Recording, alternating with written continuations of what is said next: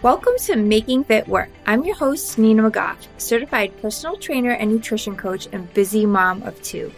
I'm committed to helping you get real results by sharing best practices and life hacks to staying consistent. I also regularly interview other busy professionals who have mastered the ability to juggle it all while staying the course with their health and fitness. Let's get started.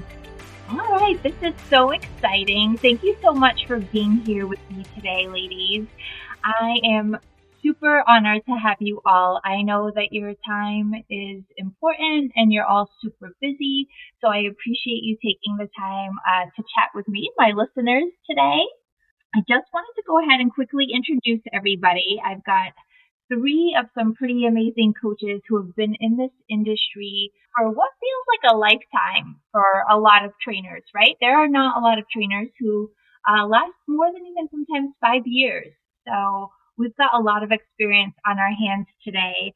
Uh, Jennifer Kirsch is with us. She's out of Connecticut. She's a fitness and nutrition coach to women over 40, and she's been doing that for over 25 years now. Thank you so much for joining me, Jennifer. Thank you. Uh, Nicole Blasi is a certified personal trainer and nutrition coach for over 23 years and the co-host of Eat Right Nutrition podcast. Thank you, Nicole, for being here. Hello. Thank you so much for having me. Laura Mahoney has been a certified strength and conditioning coach for the last 10 years. And on top of her own fitness business, she's a full time mom to a six month old cutie and a spoiled Bernese mountain dog. Yeah. Yeah, that's right. He's so spoiled. But nice to meet you and thanks for having us. Yeah, absolutely. So before we dive into this big topic today, Jennifer, let's start with you. Tell me a little bit about how you got started in this industry. People always think personal trainers are athletes, right? But that's not always the case. I was active as a teenager, but when I went to college, I actually took a job at a gym because I needed a part time job and I worked at the front desk and then I worked in the weight room and I started just really getting into fitness then and learning how to strength train. And I was learning like, but this was back in like 1988, 89. so back then they didn't really have personal trainers. They had physical therapists, but that was, ah. my first exposure to it. And I just fortunately learned like how to lift at a young age. And um, I just always stuck with it. And so I had my kids very young. I had my kids in my early 20s. And I was just getting out of college and I just wanted to get a job. And I was like, I got to do something that I can be around with the kids, but working right. out's really important to me. And I, you know, I look back now, it's like just I, I, lined myself up to have a lifestyle that was important to me. And I health and fitness was like priority number one. So I just figured out a way to monetize it, right? To make yeah. money. So I started by teaching step aerobics and high low and body sculpting and that kind of thing. And that was like in the early 90s. And then I went on and became a personal trainer in 1997 and then the rest is kind of history. So yeah. as my kids grew up, it was always a great job to have with them because it allowed me to really, you know, to put my family first, but then to also always have time to do that other part was really important to me. And over the years, tons of certifications later, I have found myself specializing in women in particular over 40. And that just, I never really actually specifically niched to that until it just seemed that was like, that's who I have. Like that's right. coming to me. And so, you know, right now my clients range in age from uh, 44 to 79. Wow, that's amazing. So, yeah, and it's really fun. And I feel really, really fortunate to work with some awesome people. And some, like my longest standing client, I've, we've been training for 20 years. Wow, that's awesome. That says a lot, Jennifer. I guess so. It really does. I can relate to that. Like, I was never an athlete growing up, too. I joined a gym with my mom when I was 15 because she didn't speak good yeah, English. Me too. Yep. She told me if I filled out the paperwork for her, she'll pay for my gym membership. And so she would just go and walk on the treadmill. And then I was like, I'm going to explore all these things. Like, so I can, I can relate to that. Nicole, how are you? I'm good. Hello tell us about because I don't think I know your story. I mean, I've known you forever, but I don't think I know how you initially got into the fitness industry. I actually got into the fitness industry because I was in the dance world. I was a ballerina. That I knew. And I got injured, which most dancers do at some point in their career. And as my career as a dancer slowly started to fade away, I was in physical therapy for a number of injuries. And of course, when you go to physical therapy, the first thing they tell you is you need to get stronger in certain areas, which is why you get injured as a dancer. Um, and I found the weightlifting room and found a whole new addiction and excitement and way to, you know, challenge my body like a dancer. And, you know, honestly, the rest is history from there. And then I started getting into the nutrition end of things. I mean, obviously, nutrition is a huge part of the dance community, but you blend the two together. And I, you know, found myself in the training world. And then you and I know each other from the competitive side because as a dancer, the competitor in me still wanted to kind of chase after some of those higher end goals. So I yeah. started doing fitness competitions and bikini competitions. And so my client range is pretty diverse from dancers, athletes, competitors, and then general population. Are you still doing competitions now? Myself personally, no, but I do have yeah. a case, a bunch of um, competitors in my caseload. So that's awesome. I get to live vicariously through them. They do the hard work, and I can just, you know, enjoy yeah. the process through them. and as they're going through those growing pains, you can be like, right. I get that. I remember. Yes, I feel their pain from the outside. I love that.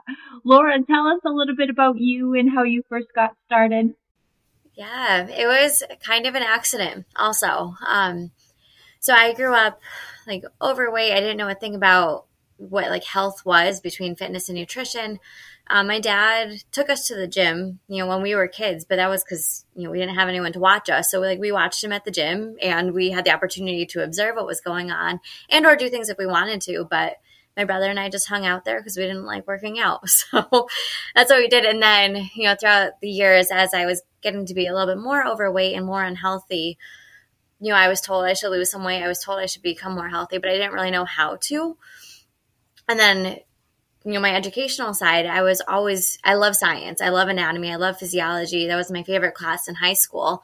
And then when I went to college, I had to choose a major and I read about kinesiology and I thought it sounded awesome. So I just chose it randomly because it sounded like a really cool thing to learn. And that was it. And then once I got into college and I made, you know, my friend group, I was around people that liked to work out and like to go to the gym. So they kind of took me under their wing and took me to the weight room with them. And same thing, the rest is history. I grew to really love weightlifting. I learned about health like from my own experience and then from you know my education once I got further into it. And then I moved to Boston and I became a trainer and I had really good mentors um, and a lot of good support systems around me to further my career in it. And I was a competitive power lifter. I dabbled in you know different styles of workouts. I have same thing, different a bunch of different certifications, and I grew to kind of create this like hybrid strength training style um, that I get to have with my clients. And then my clients also range from people who have thought about competing in powerlifting competitions to you know people in their 80s yeah. and kind of everything in between amazing okay this is random but laura and nicole do you guys know each other no i, I don't think we've ever met no when you were introducing yourself i felt like we should have known each other i know right oh so interesting Yes, because you guys worked at the same gym but different locations. Oh, we did? Wait, really? Yeah. Health is it HealthWorks? I'm i worked at HealthWorks, yeah, over oh man, it's been over ten years, but yeah, oh, right, Chestnut Hill. Yeah, I was there. What 2015 to 2017 at, in Brookline, though. Oh, nice. Yeah, nice. a small world. Yeah, that's how I know Laura. Yeah. Oh, okay, got it. Huh. Yep. Full circle. all right, so let's get in. I really was thinking about like, all right, what would be a good topic for listeners starting in the new year, right? We all know that people really start reprioritizing their health and fitness. They start maybe setting some new goals for them. And I know sometimes people struggle with this, right? Like how to set goals. How do they truly accomplish the things that they've been trying to work towards all year and maybe fell off? So I came and thought of this title of like the top four reasons uh, you're truly not getting results. But I didn't want it to come from just me. I wanted it to be a collaborative effort. So that's why I thought of you ladies. So let's start off. Let's dive right in. Jennifer. Yeah. When we talked about top reasons, you had said something to me about accountability. Let's talk about that. Yeah, specifically what I I don't know, have has anybody read the book Atomic Habits? I've heard of it. I haven't read it. No. Yes, ma'am. It's really super straightforward, but I love how he says, you know, really we fall to the level of our systems. So mm-hmm. one of the systems in staying, you know, in not reaching your goal, goal setting is great, but you need to have a system to help you get there. One of those, to me, one of those big points is setting yourself up to have some system of accountability. Mm.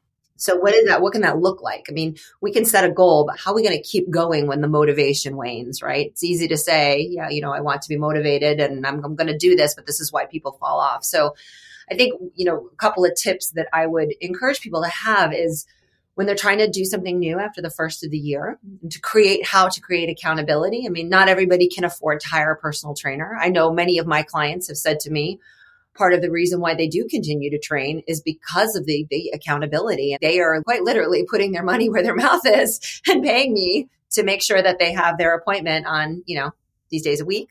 That happens through groups. It happens through private training. It happens, you know, have all sorts of different things, but and that's coming from my clients' words, you know, accountability that I set that system up for them.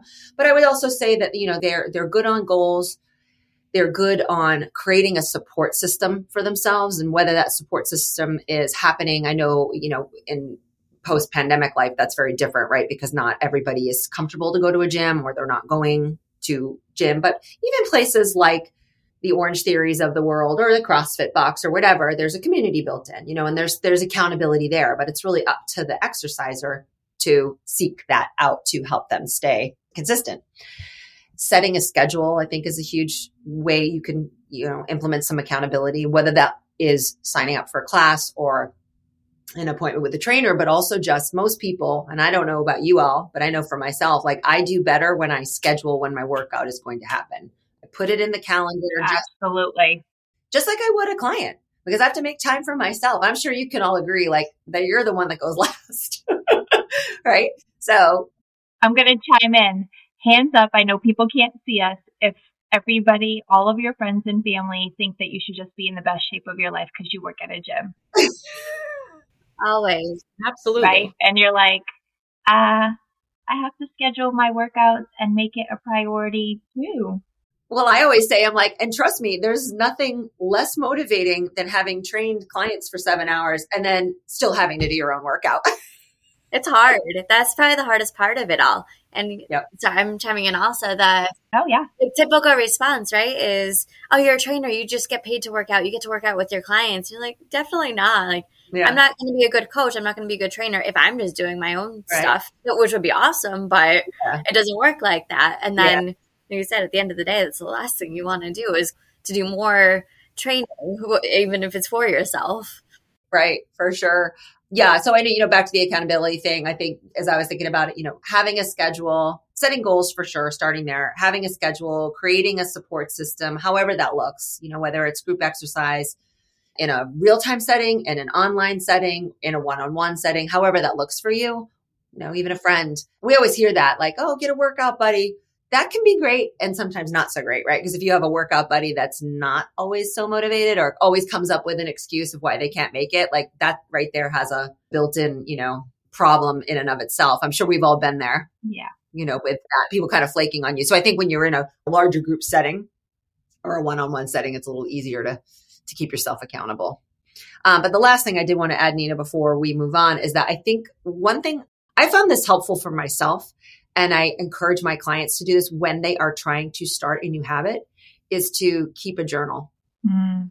They can begin to see where they slide when they feel like sliding.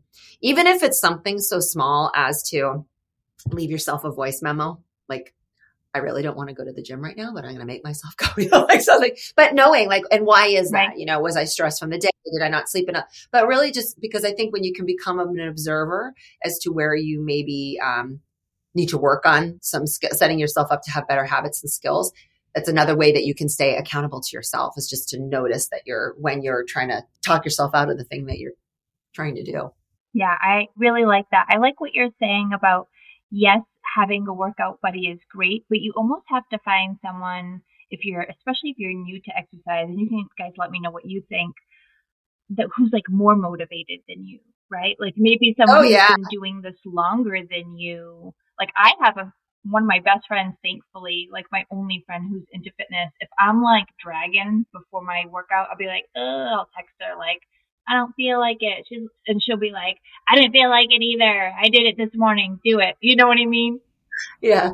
But if you've got someone else who like you guys are starting together, like that might be harder. What do you guys think about that? Yeah, I think it's a balance. You have to find someone that's going to keep you on the hook and keep you accountable is a great word. They're going to lift you up and push you and drive you to do better. If they're going to, I hate to use the word bring you down, but kind of pull you away from the goal, then that might not be the person that you want to, you know, link yourself up with. So whether it be someone that's been in the industry or been working out for a longer period of time or someone that's just starting out that has the same type of drive yeah. or attitude, positive attitude towards it's okay if you didn't get the whole workout in, but you did something that's going to just push a little bit more as we move into consistency, you know? Be honest, there is something to be said for hiring a personal trainer if you do have the means, right? And a coach, whether it's in person training or coach. Same thing, Jennifer. I've, I have clients who are just super busy with their jobs. They have super demanding jobs. Could they do it on their own? Sure, mm-hmm. they could. But what gets them going is that appointment. Yeah. And I agree with you. And it was when we were talking about, you know, thinking about this question, and I just thought, okay, what's a different take on this? Another example of that. So I teach online, I teach some small groups online. And, um, you know, th- those groups are anywhere between like seven and 10 people. They're not huge, but they're good. You know, they're, they're big enough that there's always a community of people there that are showing up, but on a Zoom call. And, you know, I jokingly said that it's like, you know, no one really wants to be doing burpees in their living room at seven o'clock in the morning. However, they know that I'm waiting for them. I yeah. have programmed a workout that's going to be different every week they're there for each other. They have the time to kind of talk to each other, you know, before the class and then let's go. And I mean, ultimately at the end of the day, you still have to show up and push play. Right. This is the difference too, I think, as in the new world that we're living in, you know, where so much of what we're doing is remote now. But there's a big difference between that, even as like homegrown as it is. Like I like to say, I'm like, yeah, it's a Zoom camera. There's nothing fancy about it.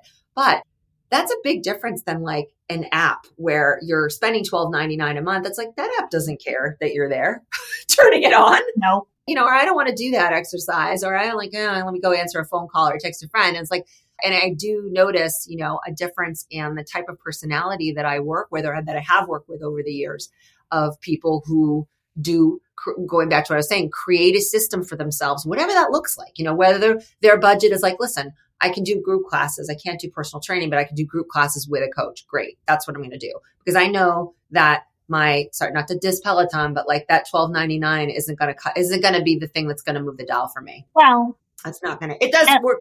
And people, let's but. be transparent. Even with those apps, even if you're getting a reminder that says, "Hey, Jennifer, we haven't seen you in a long time," it's not coming from a person, so it's kind of like whatever. I think initially when Peloton was smaller, five, six years ago, when they had a small audience, that community worked really well, actually. I think that's what helped catapult them because there was that. People were checking in on each other.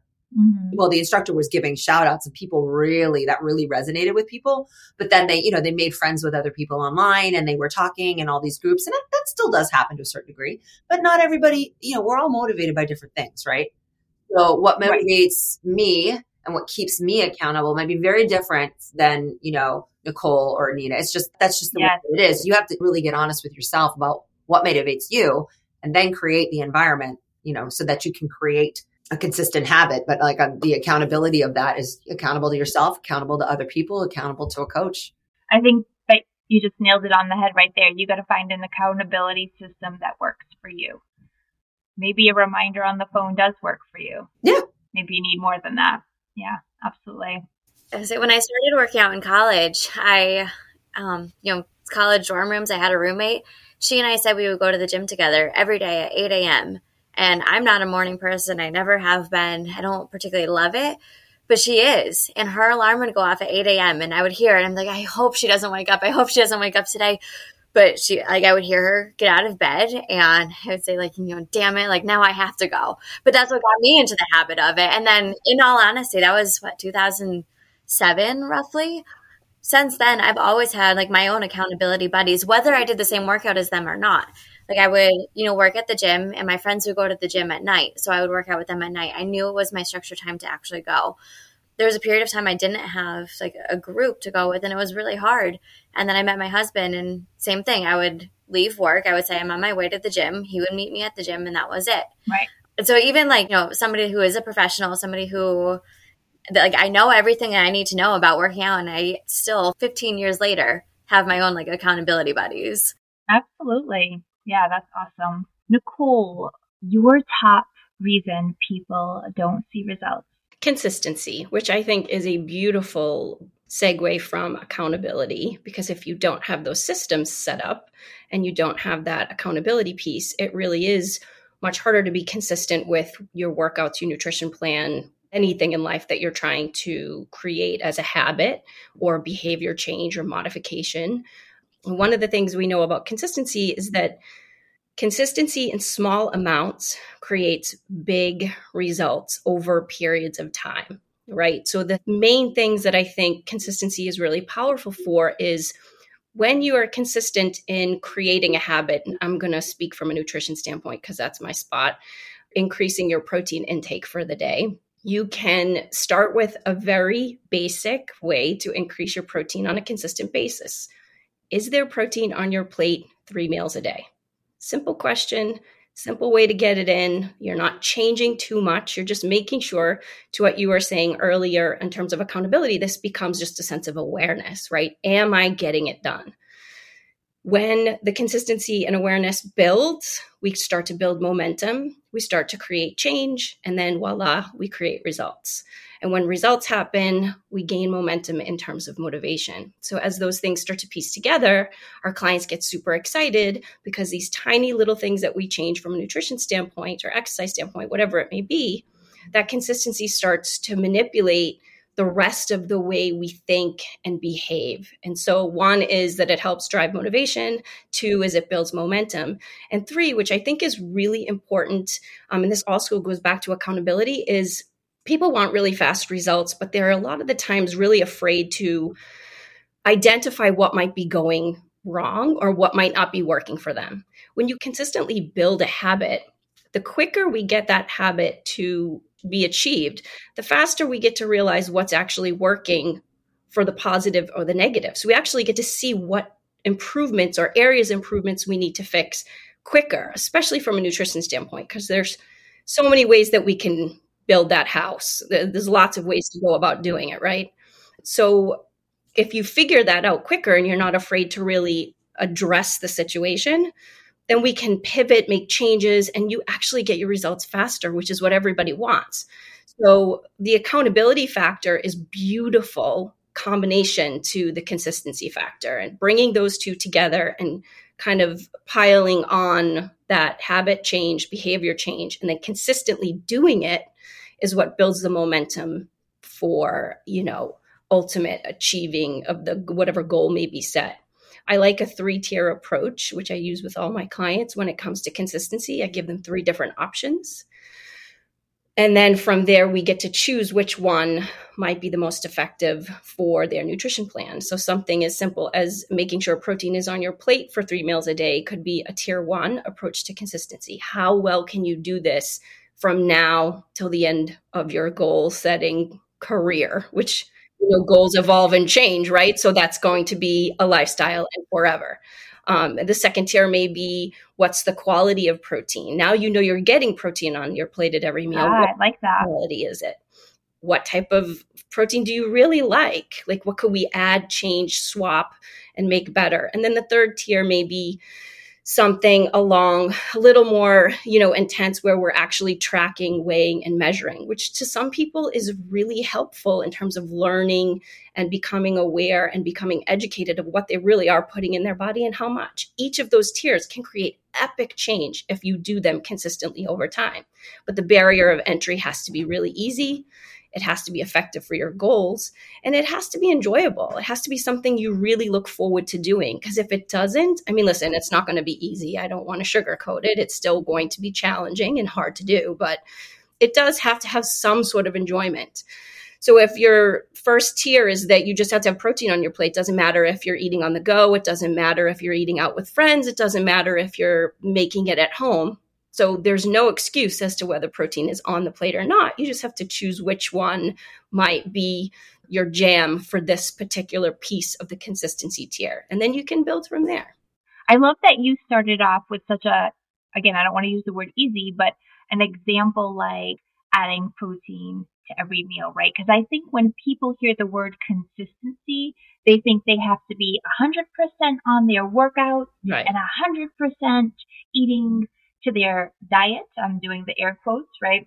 And if it's not 100%, then they're not consistent. And truly, from the professional standpoint, that's not what we mean typically right. when we say consistency. I think people are really hard on themselves. They think that yeah. if it's not perfect, we all, I'm sure every one of us here has talked about at some point perfection versus progress. Like it's it's not about being perfect. And perfect gets us nowhere but in a bad mindset and really negative on ourselves. It's really truly authentically about what can you actually do on a day-to-day basis whether that you can use the word consistent you can use the word ritualistic or habit or behavior like honestly, it really doesn't matter. We're trying to fit positive reinforcement into the life you currently live and then just slowly morph that little by little over a lifetime. It's not about an all or nothing approach where you change everything in life and then you can't do it for more than 10, 12 right. weeks and then you go back to the beginning, right? Right. Laura, you wanted to talk about commitment level. Yeah. So, more often than not, and again, I'm sure we all go through this in our own capacities too, but more often than not, people say that they're committed to reaching their goals. And then two days later, they stop working out, they stop eating the way, you know, we coach them to eat or committed to themselves that they would end up doing because something better came along. Um, mm-hmm. You know, we get in this I mean, this is like really piggybacking everything here. We get in this habit of saying, like, I'm going to work out five times a week. I'm going to eat perfectly at every single meal. That's kind of unattainable. That's again being like unrealistic for potentially your life. But I think a lot of people start off with that mindset. And within a couple of days, like I said, like they fall off the wagon because it was like too much change for them too soon without even realizing that. And then, you know, we spin it in a different way that when we start to make those habit changes, we start to make the you know commitment to ourselves and start to make consistent changes. Again, people tend to, and this is what I've mostly seen. It's not everybody, obviously. People tend to just either forget about their commitments or they don't know how to progress them even more into becoming more committed to their goals. But you know, some examples that I've seen working with clients is somebody tells me they're committed. They're ready to lose weight. They're ready to get stronger. They're ready to start working out three times a week, even two times a week, three times a week, something simple and achievable. But they're going to go travel for a couple weeks. And all of a sudden, they can't work out because they're traveling.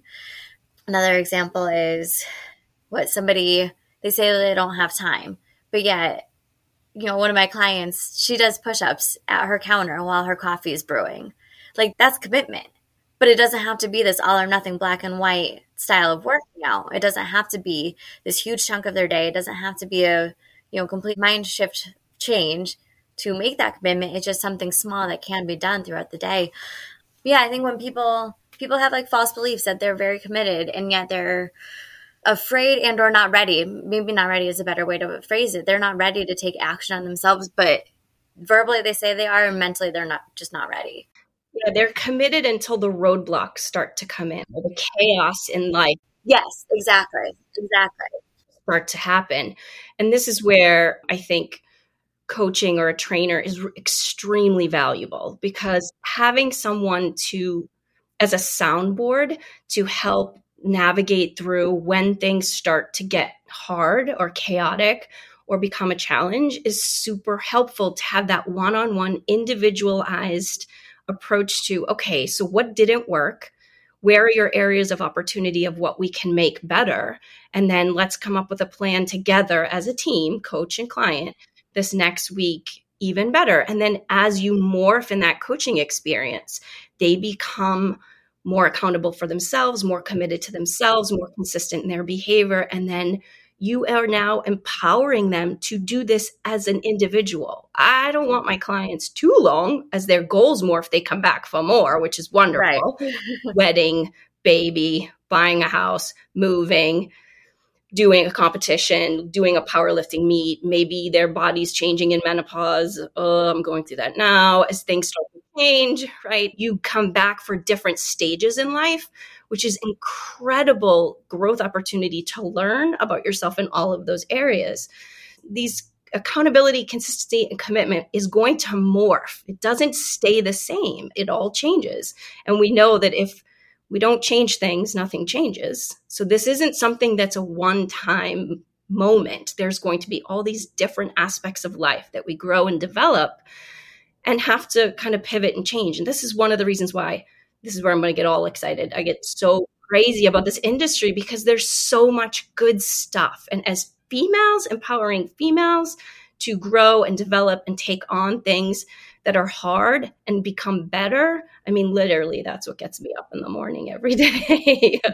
Oh, it's awesome. And I say, like you said, we, our lives do evolve over time. Like your commitment level changes based off of like what you're actually going through. And, you know, like I just had a baby recently and all of a sudden, like I was committed. I never needed, like, I haven't needed help in like the fitness area for the last however many years up until I had my baby. And all of a sudden, I'm sleep deprived. I'm tired. I say I want to achieve my goals. I say I'm ready to achieve my goals but if I didn't sleep the night before, I'm more than likely just going to, you know, sit on the couch. So it's even from somebody who is a professional, from somebody that never needed help before, all of a sudden I needed help. I needed to like recommit to myself, recommit to my goals in order to make those changes for me.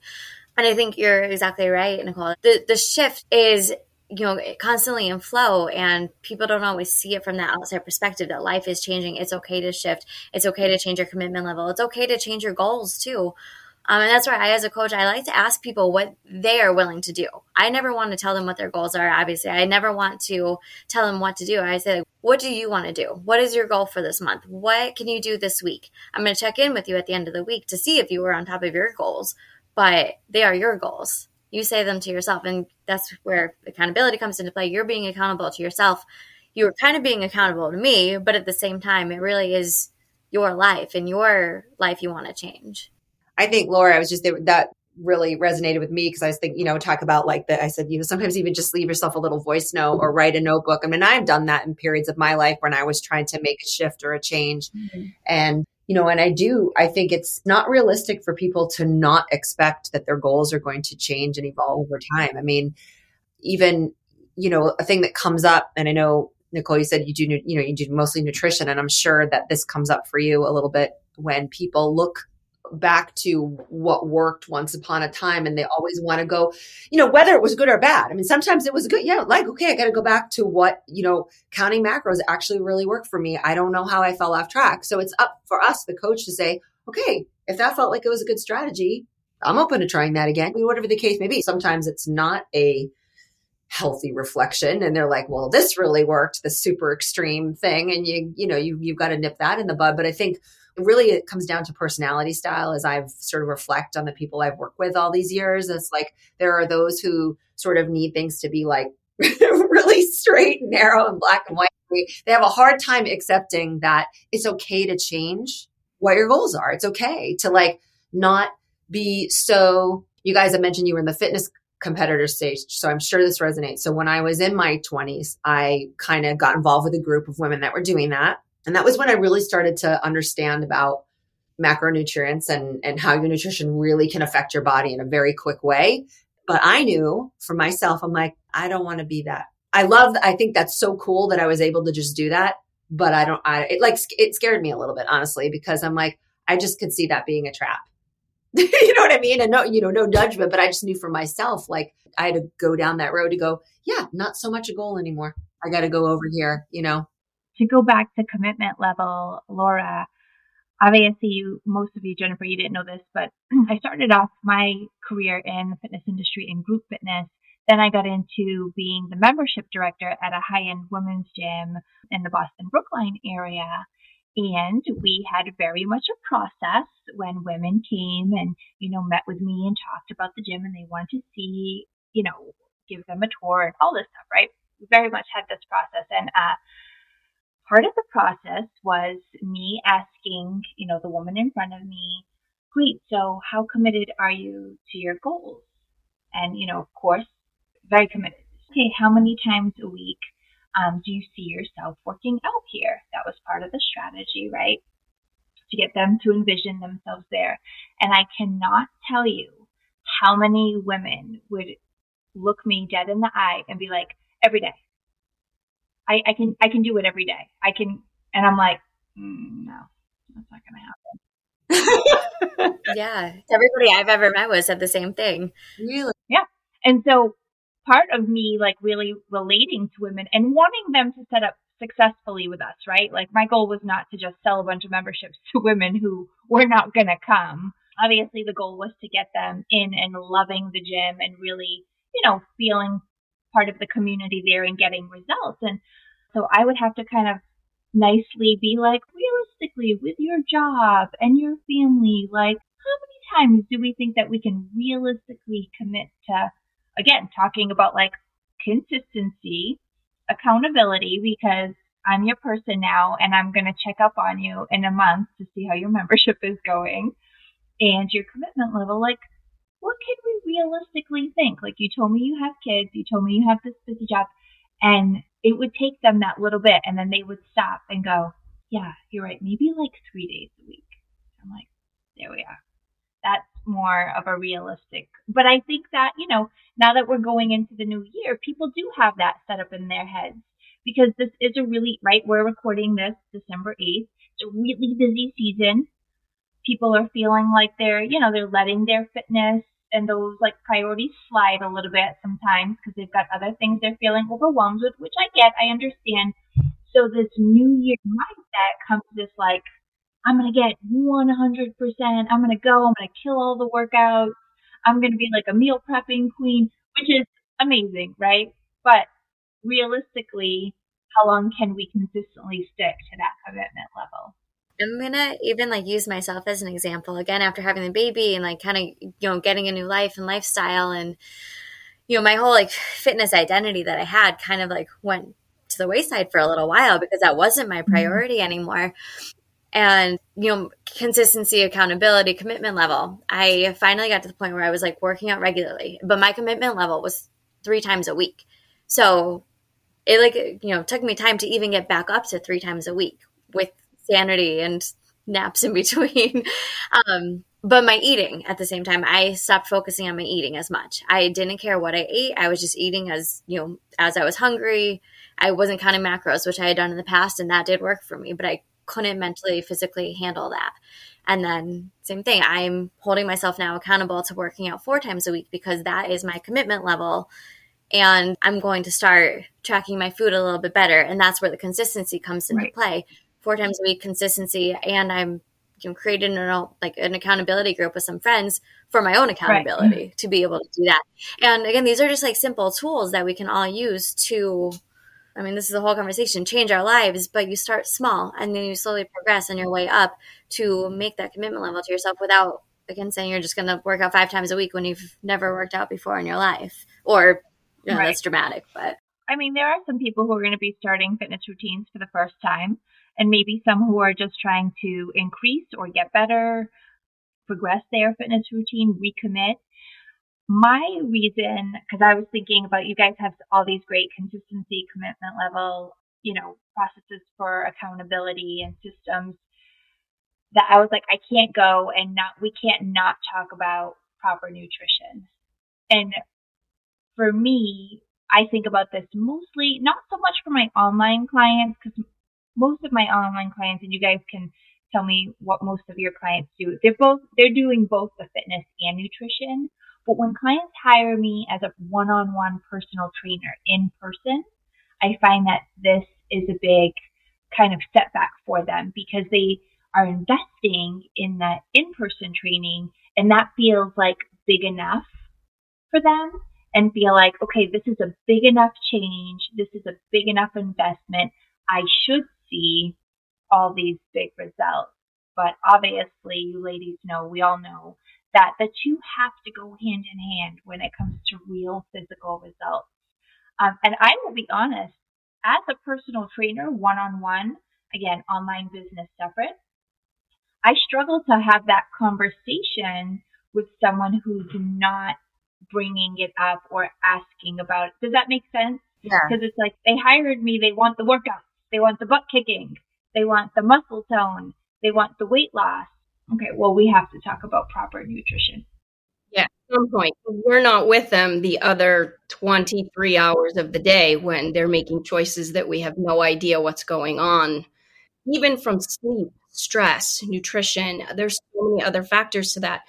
But you're right. A lot of people come in and do that one hour session and think, oh my gosh, that one hour in the gym is going to just, you know, it's earth shattering and my whole life is going to change. And we talk about this a lot on the Eat Rite Nutrition podcast.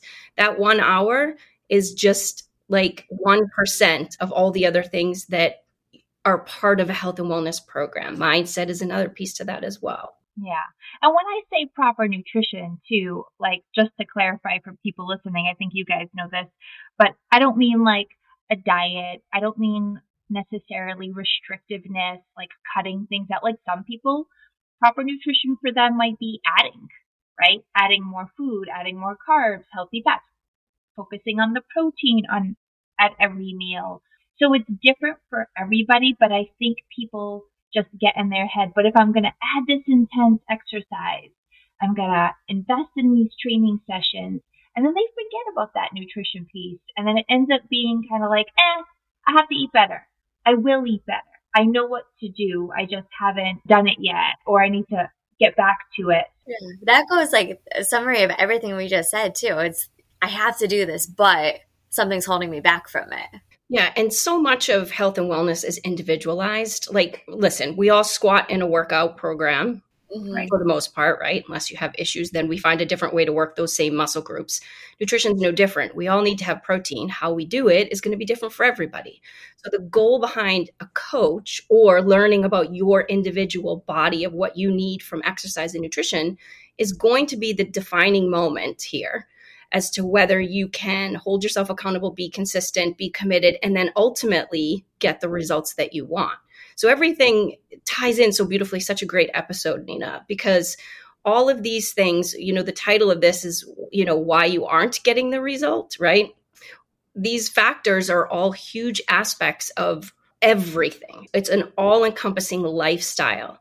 So if your workouts and your nutrition are not coupled together to give you as the individual the best results you can get for your life, whatever that may be in whatever stage, then I think it's time to fine tune and look a little deeper. That's all. Add into when you like do start working out with a trainer, right? You do your one hour a week or two hours a week, whatever it ends up being. Typically, you're more hungry after your workouts, also. So if you don't have a proper nutrition plan, diet, whatever. And again, that's individualized. It's, it is what it means to you.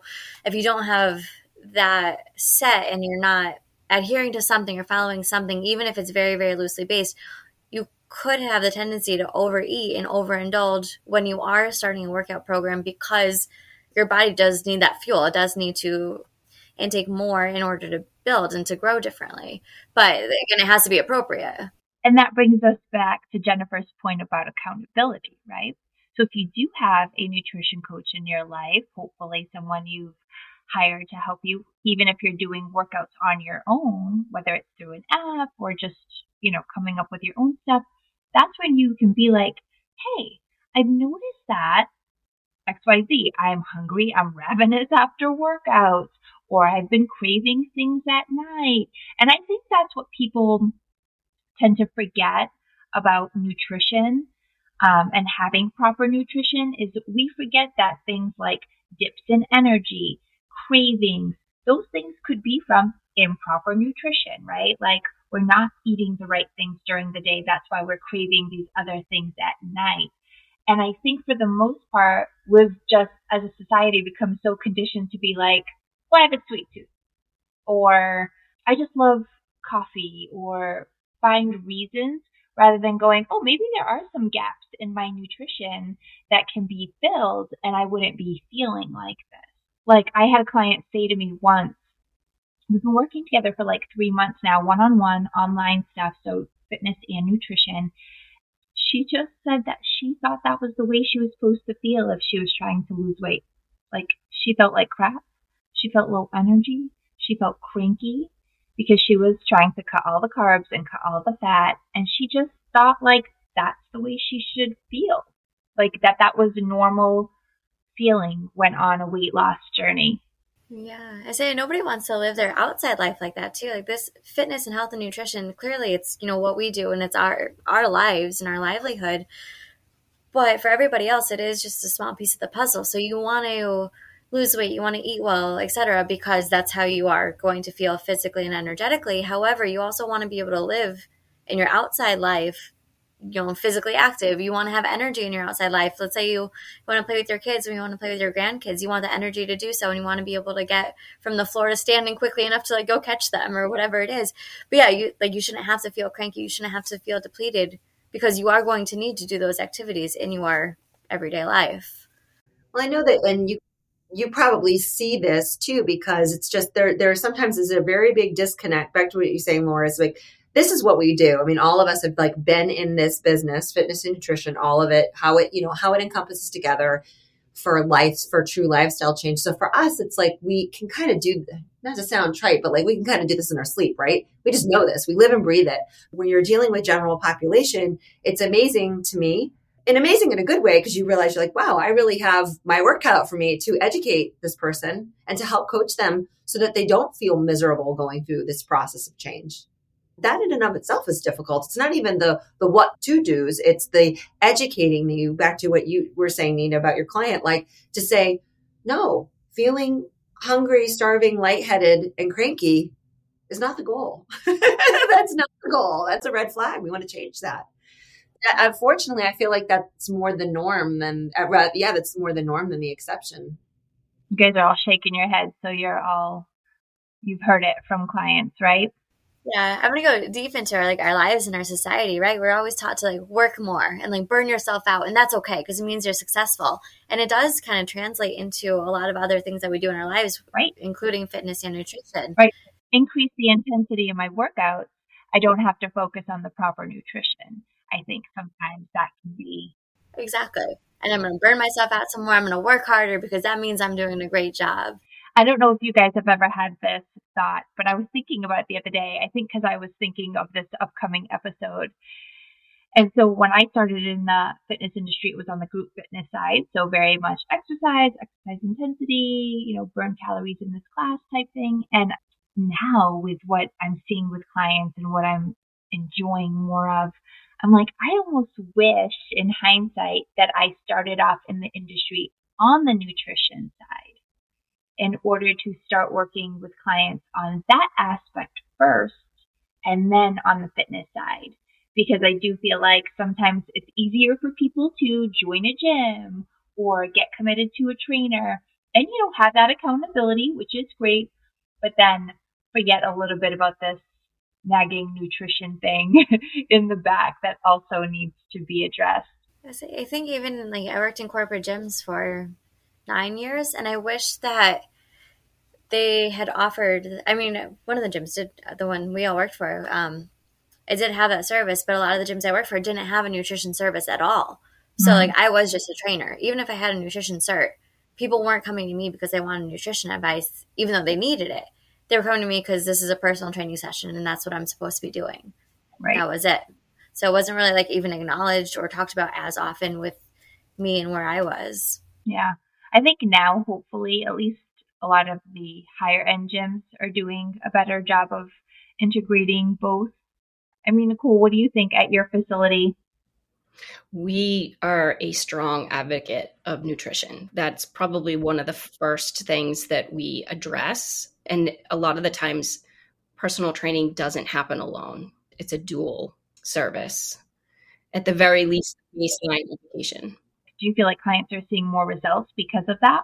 Oh, yes, absolutely. I mean, you can't outwork out anything, even stress. Like, there's too many things. We've evolved. I mean, listen, I've been in this industry a long time. We, when I first started, I was just doing training as well. But I also realized very quickly that people were asking about what they should be eating before they come to see me. What type of, you know, I'd, I'd be asking, where's your water when you came in to do your workouts? Like, it's evolved. It's a beautiful evolution of getting people more in touch to what they're eating and what their stress levels are and how they're sleeping. Like, we're finally getting it. It can't just be one factor. It's it's a lifestyle becomes a bit of a dash of everything. So, you know, I feel like I've been really blessed and grateful that I've been able to evolve with the industry and give myself the opportunity to give clients more. So I think that's where the longevity is of trainers. If you're educating yourself and getting better and learning more of how to provide great service to your clients, there's anything we've learned in the past 2 years even with COVID is that your health is not something that you can ignore or ride out that you have got to be the person that takes control, figures out what works best for you, and really hunker down and buckle down on what you want that to look like for your day to day. Absolutely. I love that. So, as a recap, let's go over. I don't even know if I want to call it the top four reasons you're not seeing results. Let's say, like, the top four things that are going to help you get results. There you go. I like that because I feel like as we start to talk about it, I'm like, instead of saying lack of, but we're going to go with accountability system, right? From Jennifer, whether it's a coach, a workout buddy, workout reminders, setting that time in your calendar. I do it. I'm sure you ladies do it too in between clients at the end of the day. If it wasn't in my calendar, I know I would skip it so I'm definitely a huge uh, proponent of that consistency. But what I love, what you pointed out, Nicole, was the small consistency. The little habits are going to create that big change. Getting consistent with something small uh, versus committing to this huge thing and feeling you need to be 100% on. There's no such thing as perfection. So getting consistent with those nice small habits that build into bigger habits, that build into a lifestyle of results. Commitment level. I felt like what I heard from you, Laura, was getting realistic with your commitment level, right? Like kind of not overshooting to start and then being okay with if that commitment level has to evolve over time, which I think is huge. And then proper nutrition. And if, you know, you're listening to this and you're thinking, because I know that this is probably happening, but I do eat healthy, right? but I do eat healthy. If you are listening to this and you feel like, but I do, then maybe that is time to reach out to a nutrition coach, you know, whatever it is, whether you know someone in the industry already, uh, whether it's one of us on this podcast. So if you check out the show notes, I am going to be dropping everybody's Instagram handle, their website, email, easiest way to contact any of these ladies. I mean, collaboratively, we have Jesus. I can't do the math right off the top of my head, but lots of experience. so feel free to get in touch with someone here if you need help, whether it's, you know, just some guidance on meal planning, nutrition coaching, ongoing changes. We're happy to help you here. Let's go around real quick and drop those Instagram handles if you guys don't mind. Jennifer, how can people find you online? At Jennifer Kirsch Fitness. Awesome. Easy enough. Yep. That's my Instagram and my website. Oh, perfect. Great. Nicole? It's at Eat Rite Nutrition, E A T R I T E Nutrition. And that's both the Instagram handle and the website. Yep. And if you have not subscribed to that podcast, after listening to this one, go ahead and do that. I listened to that with, um, who's your co host again? Daron is my co host. We worked together um, at the gym that I'm currently well, actually, he was here in Boston. He's back in New York. So he, we started the, the podcast during COVID when we were both bored to tears and had nothing to do. And we decided all of the evening conversations that we talked about, all of our, you know, client and things, we were like, we might as well start recording this. And that's how it was born, really. That's awesome. I've listened to it often. I really enjoy your topics. Thank you. So after you're done listening to this, go on, subscribe and follow to Eat Rite Nutrition and then, Laura, how can people get in touch with you, find you? Yeah, Instagram is my main point of contact these days. It's the easiest thing for me to do with a little one. Um, it's at laura.e.mahoney. At laura.e.mahoney. And I will drop all this stuff in the show notes. for anybody who's just kind of reading through that stuff. I can't thank you ladies enough. It was so good, like chatting with you, catching up and sharing these stories. Thank you for taking the time today. Thank you for having me. Lovely to meet you guys too. Thank you. I appreciate it. Thank you. Yeah, nice to meet you guys too. Yay. All right. I hope you guys enjoy the holidays. All right, you guys, I hope you enjoyed this episode of Making Fit Work. If you did, it would mean so much to me if you took a minute to rate and review it on Apple Podcasts. It really does make a difference and would be super helpful to me. Also, if you have any topic suggestions, if there's something in particular you'd love for me to address on this podcast, feel free to shoot me a message. I would absolutely love to hear from you. You can shoot me a DM on Facebook or Instagram and find me at fitwith underscore Nina. Again, you can find me at fitwith underscore Nina. Or you can join my private community on Facebook called Making Fit Work and drop topic suggestions in there. Until next time, my friends, be strong, be healthy, be happy.